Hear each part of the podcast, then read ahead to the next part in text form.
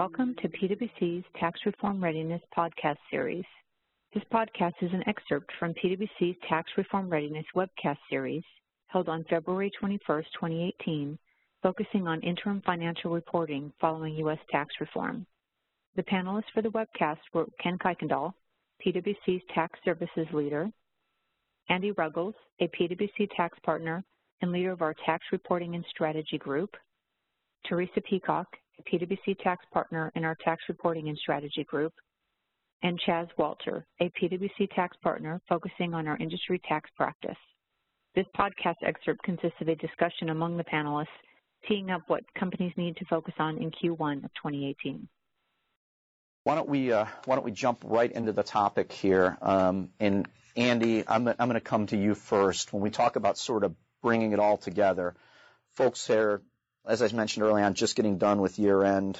They hardly have time to look up. They've got Q1 to deal with. Yep. Um, there's still probably some actions to take as it relates to year end. There's a lot to be done as far as Q1. Sort of in your mind, how do you how do you frame all that for people?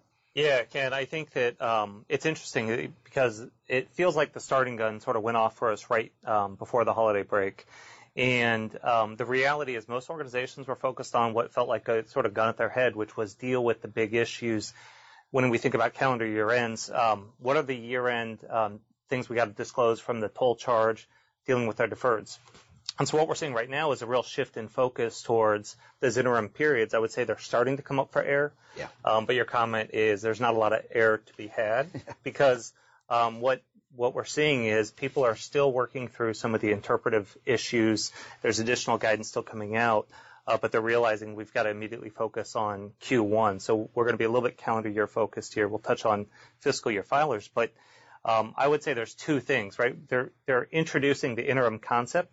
A lot of organizations are still dealing with trying to interpret, like, what exactly do the rules mean, and recognize there's a lot of guidance that's still going to be coming out. So with that, it's I think we're going to see taxpayers continue to focus. It's weaving in what's now going to be looking ahead to Q1, and um, you know, how do we get ready for that? Yeah, I think you're right. I think when you look at the timing of tax reform, uh, everybody had their fingers crossed. Uh, the timing did not turn out, I think, as, as everybody was, was hoping for, at least a tax professional. Uh, so there was a lot to deal with it at year end, um, with some relief with SAB 118, uh, as far as what you needed to book. Um, but now that companies are starting to file their 10Ks, um, there's a lot still left on the table to deal with with year end. At the same time, they need to pivot towards Q1 and pulling together an annual effective tax rate. And pulling together an annual effective tax rate, they can't really go back to their playbook from last year. Uh, there are a lot of moving parts, and um, one recommendation that I would have is to communicate at this point because there are a lot of moving parts. There are a lot of parts of the finance operation that need to come in um, whether it's the Treasury group or the controllers group. So to, to be communicating within your organization because this is not your normal Q1, and I would say this is not going to be your normal full year 2018 as far as a tax professional. Yeah, if I if I could add to that, in addition to communicating internally, communicating with your attest firm, because trying to understand what the expectations are and what people are going to need to do is going to be incredibly important. And just to maybe pivot off, and I know this will we'll cover more of this as we get deeper into here, but while the timing worked out such that it created a little bit more financial reporting challenges in that the, the bill got passed directly before year end with not a lot of time before year end, I will say that the SEC and what they did to step forward and provide a little bit of relief for people have taken some of the, the, the pressure out of the year end piece of this that's going on and some of the calculations that need to be done. But, but again, there's still a lot of focus going forward that needs to happen. We start to think about um, the accounting that, that might have been done at year end that we got some relief from, as well as what needs to happen over the next quarters. And I know we'll dive into that in more detail, but that's that's something that resonates with me. Yeah, and I think just to pivot slightly, we talk a lot about calendar years. A lot of what we'll talk to today will be on calendar years, but fiscal year filers do have a couple of things. They've definitely, most of them have already had to file on an interim basis with a discrete calculation of the impact of the law changes. They possibly have some additional quarters coming up where they may have to improve on that estimate. And then headed into year end, they've got the additional complexity of the blended rate. So stepping down to a blended rate and then to the 21% rate. So fiscal year filers definitely have their own unique uh, set of circumstances. Some argue it may be harder. And so as they look at that, they also have the experience of the calendar year taxpayers who have been through this once. So lessons learned, making sure they incorporate that as they head into their year end. And likely with 118, it does give some level of relief, but if you're headed into year end another six months from now, there might be a higher expectation that you have more accounting data to be able to calculate these. So fiscal year filers, definitely there are some nuances there that we'll hit on a bit, but we will, as you mentioned, probably yep. focus a lot more on calendar. Well, I think, Ken, you said it, which is talking with your attest firm, um, we are going to see as as they, their understanding of the positions and dealing with it, it's going to continue to evolve. So having an active dialogue, especially for fiscal year filers, really really important. So um, yeah, so those are key. So why don't we uh, move forward and start to dig a little bit more into, as I said, the interim reporting side and starting to prioritize what needs to happen, um, what hasn't happened. So Teresa, going to come to you on this side, but maybe taking it from when, where Andy was at down to a little bit of a deeper dive, focusing on what people have already done for, and again, we have a little bit of calendar focus, what people have done in 2017, what they need to be thinking about from an interim perspective in 2018. Okay, great. Yes, and there are several different ways to slice this. So we're coming up for air out of year end. A large piece of that is during 2018, we need to tackle a couple of different tranches. One being the SEC SAB 118 relief get, provided the ability to take provisional estimates for some calculations, as well as if you didn't have sufficient information, call it the bucket three of things that couldn't be measured at your end. That people need to really take a detailed approach to say what are all those individual provisions and how they're going to gather the information, how they're going to complete the calculation. Everything has to be trued up within a year. So it's not to exceed one year from the date of enactment. But I think the general guidance has been it can't be that everyone books everything on December 21st of next year, of 2018.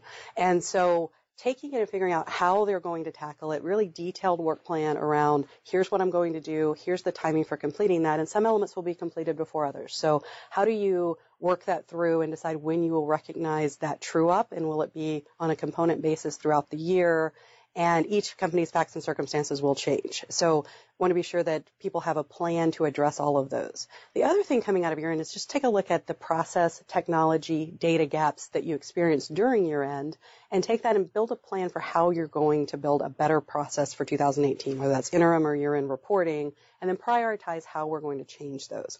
So really coming up with that plan based on your experience at year end or for fiscal year filers based on the experience at the quarters and as you're headed into year end, having an operational plan because most people have really focused on the technical issues.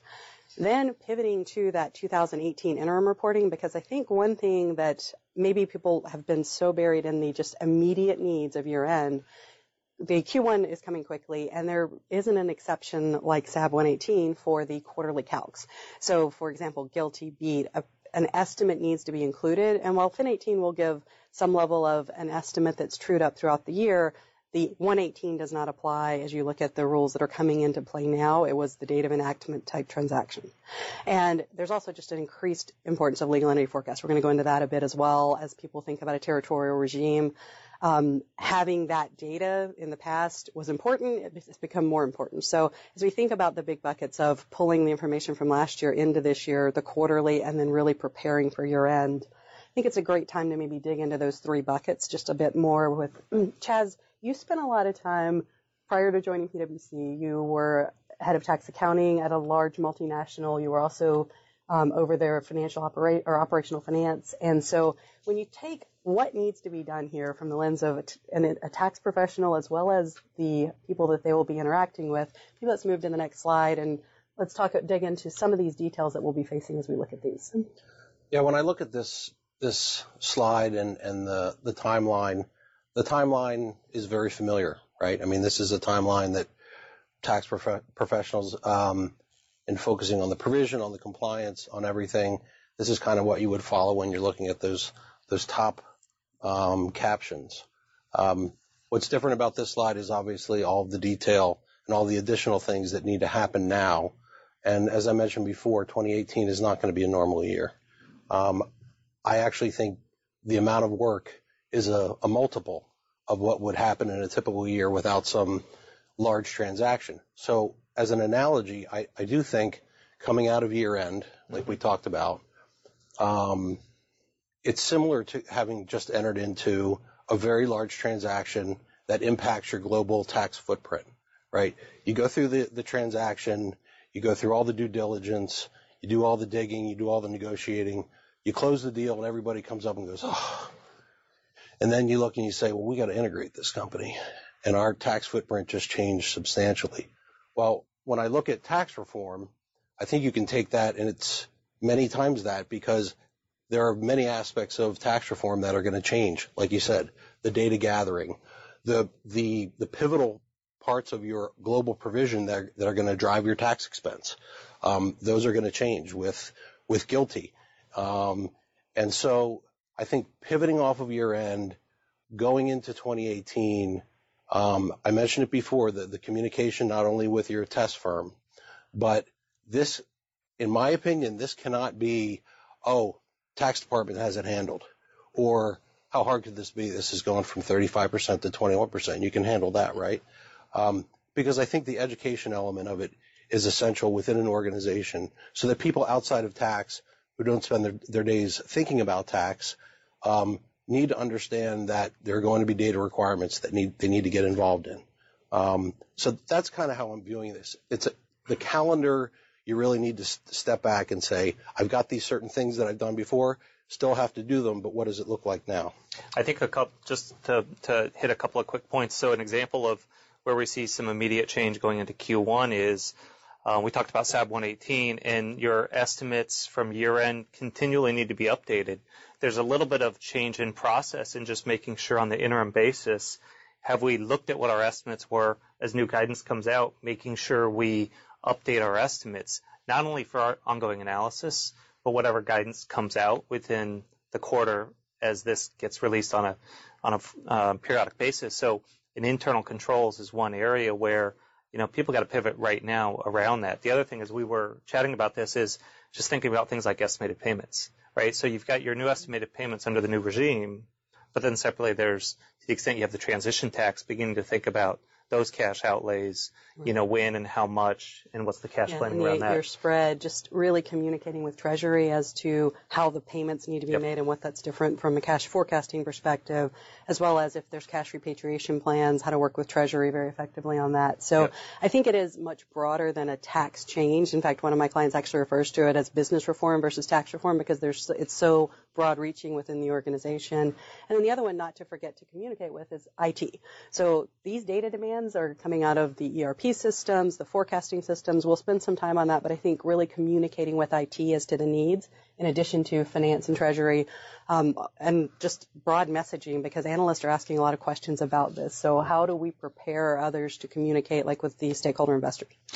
Yeah, so maybe trying to wrap up a couple of topics you, you talked about and have some, some key takeaways here. I think both you guys hit on this, but year end provisional amounts that were booked or things that were unknown, it's not as if those just sit out there. Essentially, you need to have a quarterly process as you're working through each one of the quarters to identify what is now known that wasn't unknown or what items might be able to be computed at some point in time. Mm-hmm. So it's, it's, that's one of the requirements that comes with the, the SEC relief that came. So I think that's a critically important piece. And then you guys also hit on this, but what we do from a standpoint of calculations got incredibly more quantitative when you think about GILTI requirements, BEAT, FDII, interest calculations, all those different pieces. And Chaz, you hit on this, but the data sources very different from where they were traditionally, and a lot of companies are waking up to the fact that they don't they don't have um, legal entity forecasted income um, across the globe or a forecast of current tax expense across the globe. And so I know you guys are going to dive into this in more detail, but a couple of big takeaways are those are the things to be wary of walking in, right? Mm-hmm.